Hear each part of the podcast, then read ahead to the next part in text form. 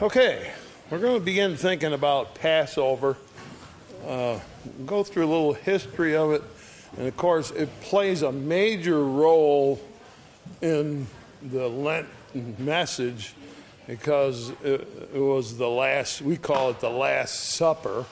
That was Passover uh, for Jesus. But there's more to it than that. A whole uh, attitude that surrounds us. And if I ask you this question, how would you explain Christmas to somebody who never saw it before?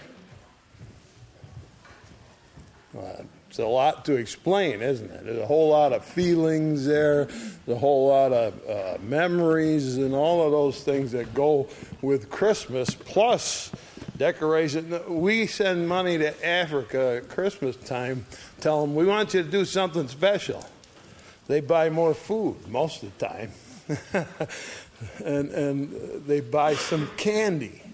And that's Christmas.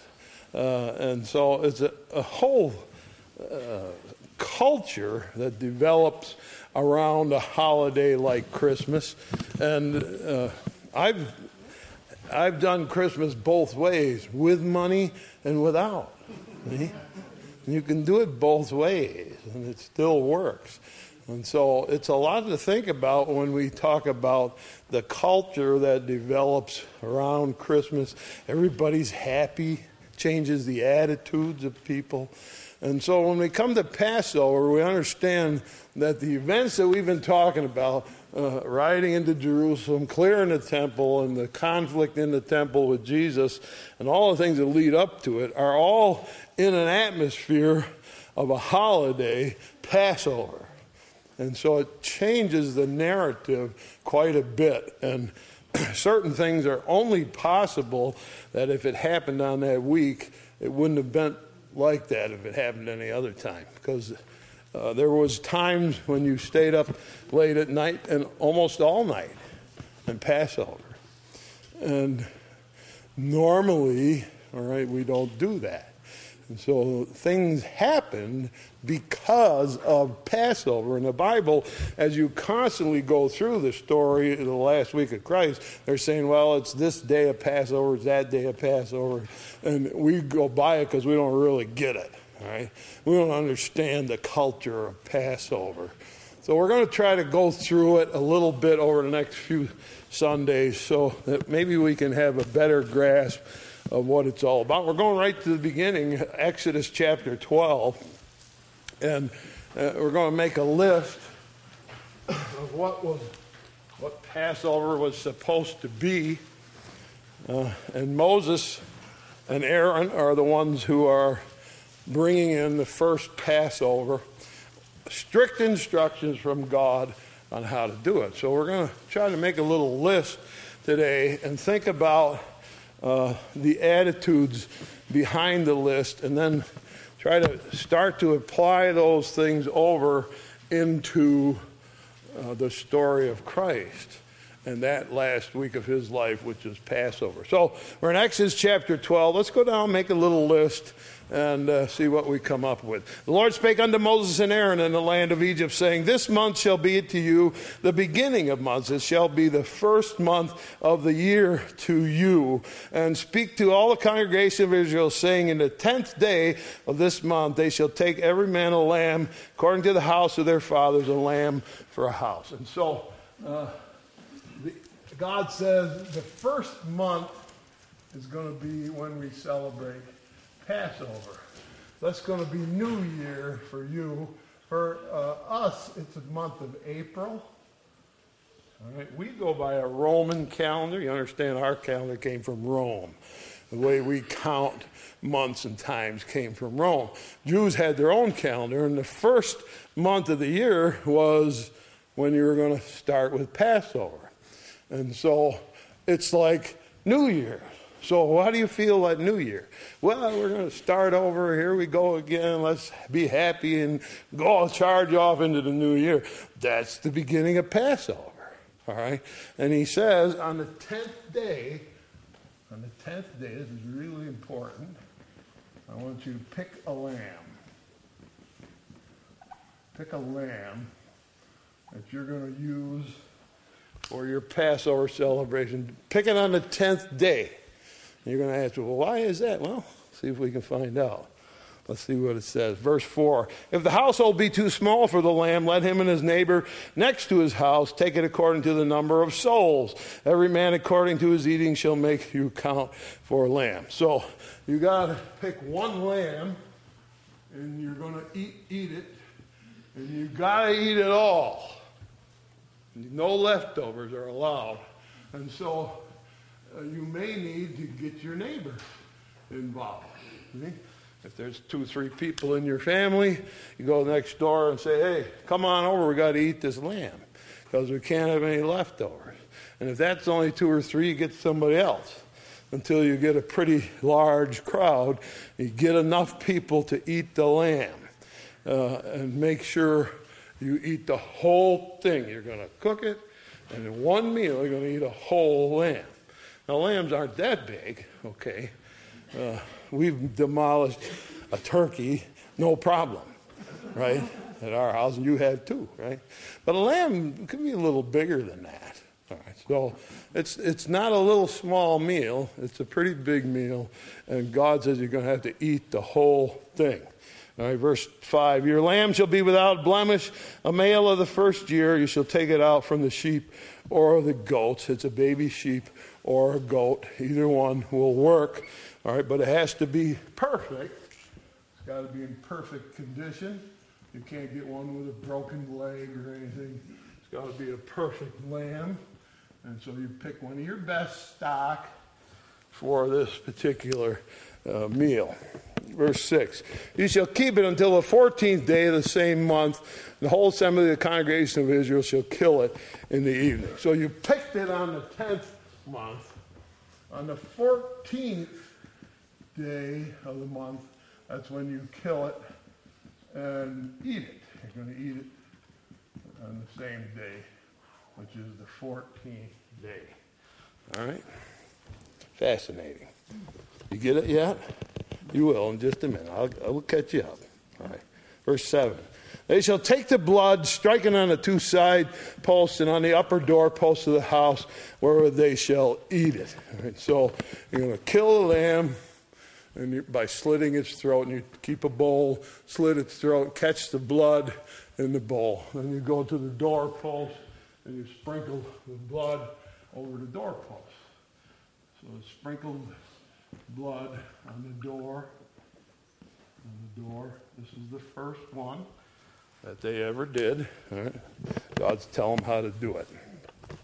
Verse 8 They shall eat the flesh in that night, roast it with fire, unleavened bread, and bitter herbs, they shall eat it.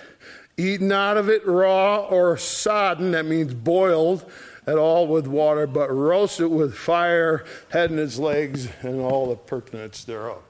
And so the meal will consist of lamb, and it's going to be roasted. Don't boil it. You have to roast it. And you're going to have unleavened bread. That's flat bread. Um, no yeast in it. And then there's going to be bitter, what they call bitter herbs. Um, in general, that was lettuce. Right? That was lettuce, bitter herbs, or something like lettuce. Is what they considered uh, bitter herbs. So that's the meal that you're going to eat. And uh, verse 10 Ye shall not let nothing of it remain till the morning.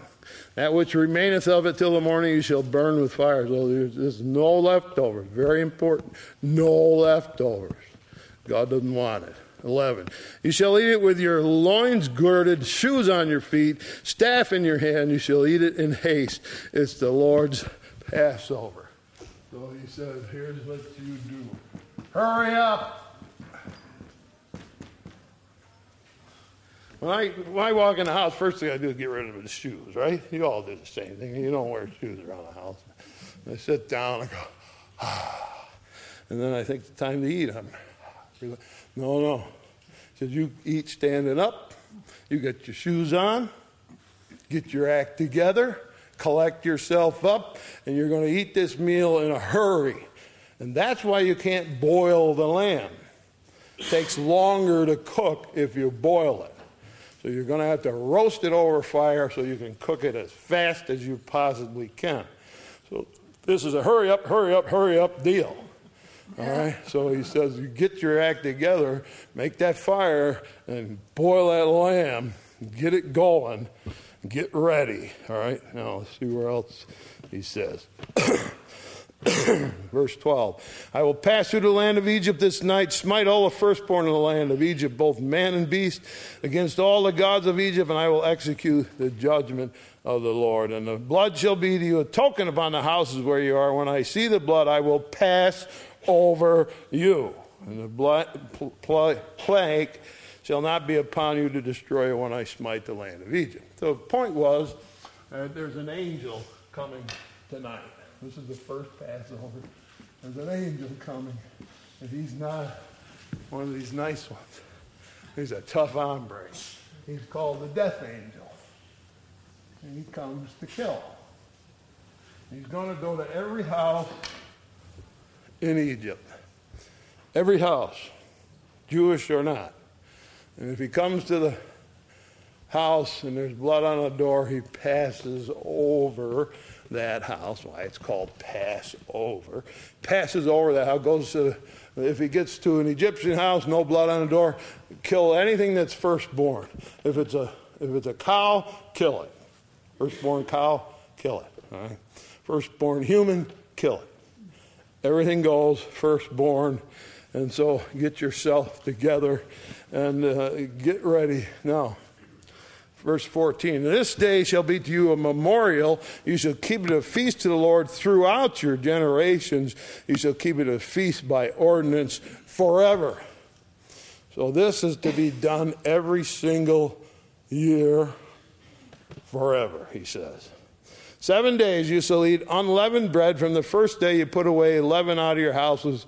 Whosoever eateth leavened bread from the first day to the seventh day, that soul will be cut off. And so uh, at the beginning of, uh, well, I should say, the end of Passover, uh, we start, and there's, it's the 14th day when you start to have nothing but unleavened bread through the 21st day, and it's all unleavened bread.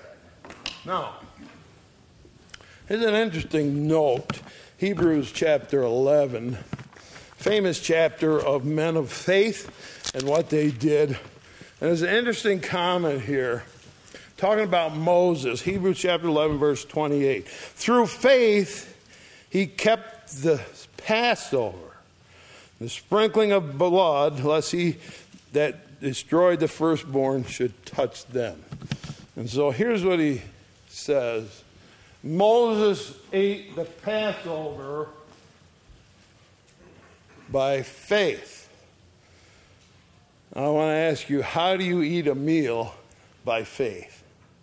Well, I've had a few that I think, I don't know if I'm going to make it through this or not. I remember we were kids, this lady invited us, and they had the kind of old ways, and she made a ham that was absolutely floating in fat.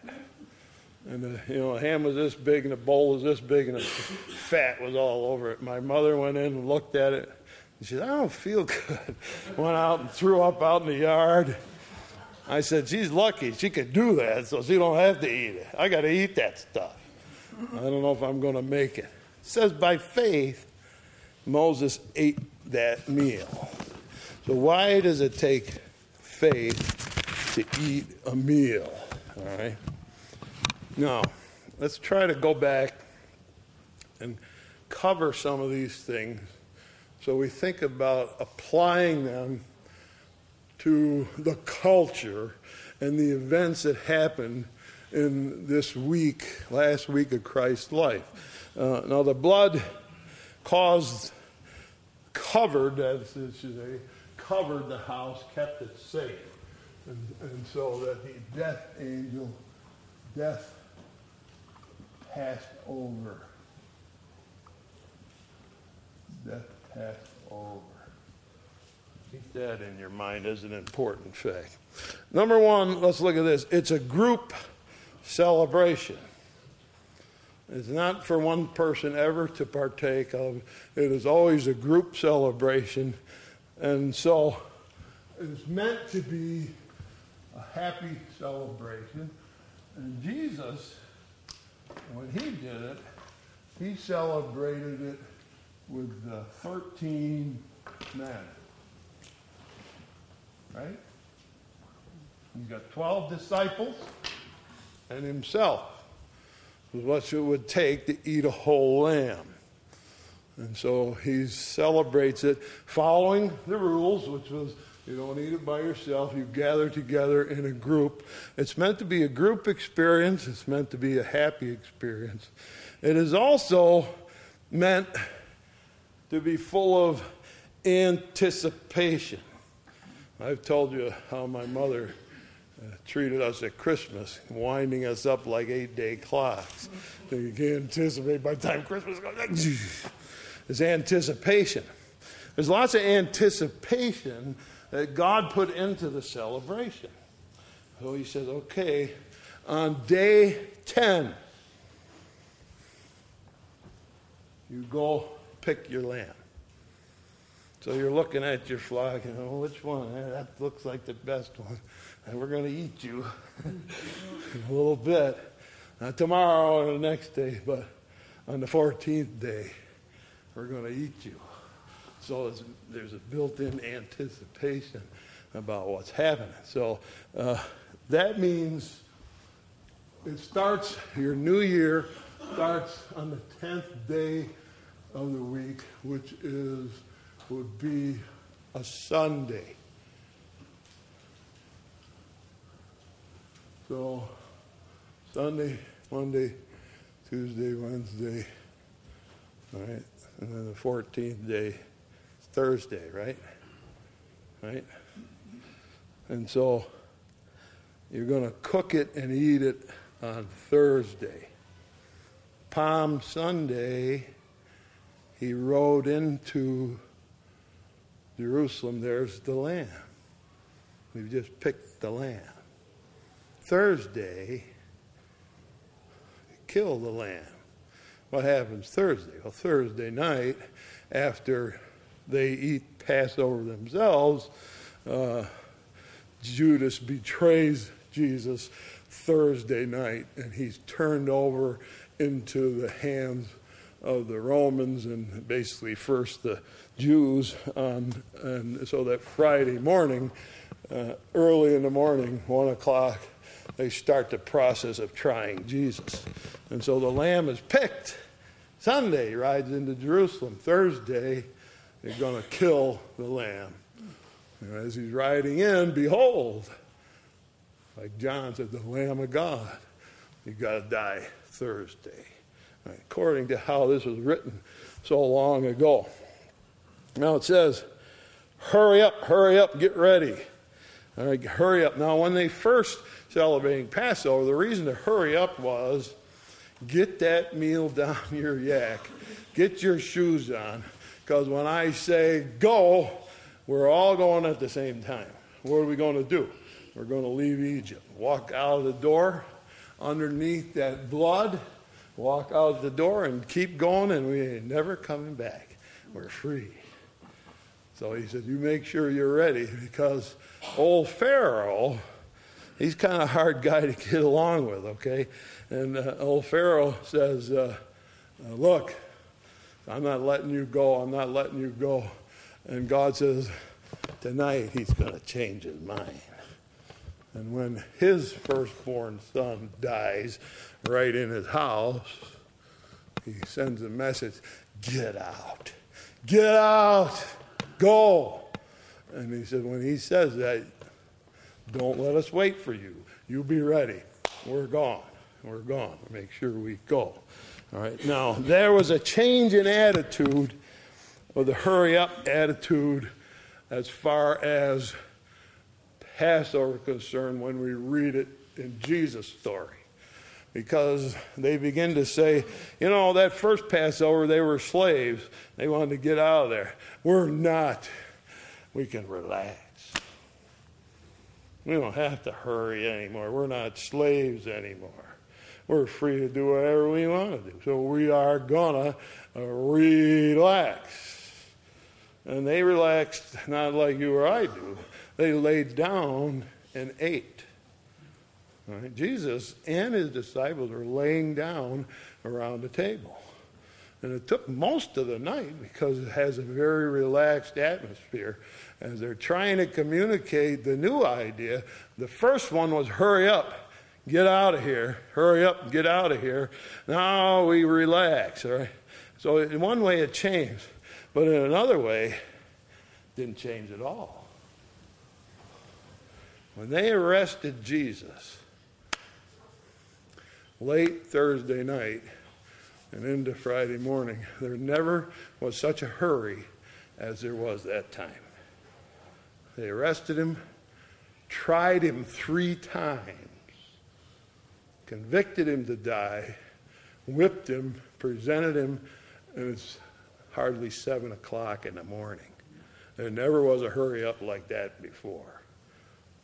That Passover where Jesus is killed, somebody's hurrying, and it's the Jewish leaders because the people have been up all night celebrating and they're tired. And so they're going somewhere. And there's no better time to get Jesus condemned to die than before they wake up. And so it was the biggest hurry up that you ever saw. They rushed, get him, put him on trial, couldn't get it together there, send him to Herod, couldn't get it together there, back to Pilate. And before hardly the, the, the dawn breaks, they've already tried him, convicted him, whipped him, and everything else. And it's all done. Hurry up, hurry up, hurry up, hurry up, hurry up. So it does apply, even though the Jews said, no, not so. It does apply. Now, one of the things about this that's important is this part of it the bitter herbs. So you say, well, I like lettuce in all my meals. Well, I don't think they loved them. They wouldn't have called it bitter. Right? this is a bitter thing. And the reason is because Passover, we want you to remember. So they'd pick up the lamb and they would say, well, this is a symbol of that blood that we took and put on the door Right? We put the door on the blood. And uh, uh, so that first Passover, we, we remember that. And then you're eating these bitter herbs, and they dip them in like uh, you would call it a salad dressing, probably vinegar. So they had a sharp taste. And they dipped them in the vinegar and ate it. Say, why do you want to eat that before? Because always with God, it's remember, remember, don't be forgetful. And when Jesus says, I'm going to now teach you about communion, what's the purpose of it? To remember.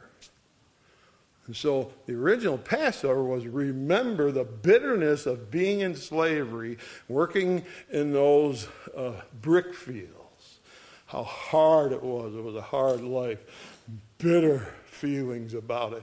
I want you to remember, don't forget those. Now, Jesus comes to institute on this Passover meal that he's eating with the disciples. He's going to institute communion. What does he say? Do this in remembrance of me. Because your tendency will to be go about life and forget that Jesus suffered bitterly for you. I want you to forget that. And so part of the original uh, Passover was I want you to sit down, and actually, they had questions. Uh, in, the be- in the beginning of it, uh, when you had a family, you'd say, All right, here's some questions. And we ask these questions, and dad answers the questions. when you get a little older, your oldest son was expected to answer the questions. So you sit around Passover, say, Now, why are we eating these bitter herbs? And your oldest son would say, Because we got to remember how bitter was slavery in Egypt. And why we eat this lamb? Because we needed the, the blood on the door. And he had questions to answer. Remember, Jesus was the oldest son. And as they're asking the questions, it's Joseph asking Jesus, which is kind of blows my mind. Uh, why are we putting this blood on the door? Why do we eat this bitter herbs? And so Jesus would have responded in Mary and Joseph's house to those questions. I guess if there was ever a, an oldest son that got it, understood it, must have been him, huh? Wow. Something to think about. Um, so we come to the question that we ask. Uh, says Moses ate the meal in faith. So, why does it take faith to eat Passover? Just eat a meal. Why does it take faith? Well, remember this old Pharaoh was nobody to trifle with. He's a dangerous man. He has a considerable army, chariots, everything they need, and uh, he could just say, get rid of those people Of course, the Jews had nothing. They don't have weapons, they don't have anything. All right? They're slaves. They got a shovel and a pitchfork, probably, if that. That's all they got. And so at any time, old Pharaoh could have said, just go, send the army out and kill. But he didn't. He didn't. And when his firstborn son died, he said, Get out. That was God stepping in because he is the earthly danger. But there is a much more prominent danger, and that is that death angel. Oh, he's way more dangerous than Pharaoh and all of Pharaoh's army. You won't even see him. He'll just stop by your house and that's the end of the firstborn.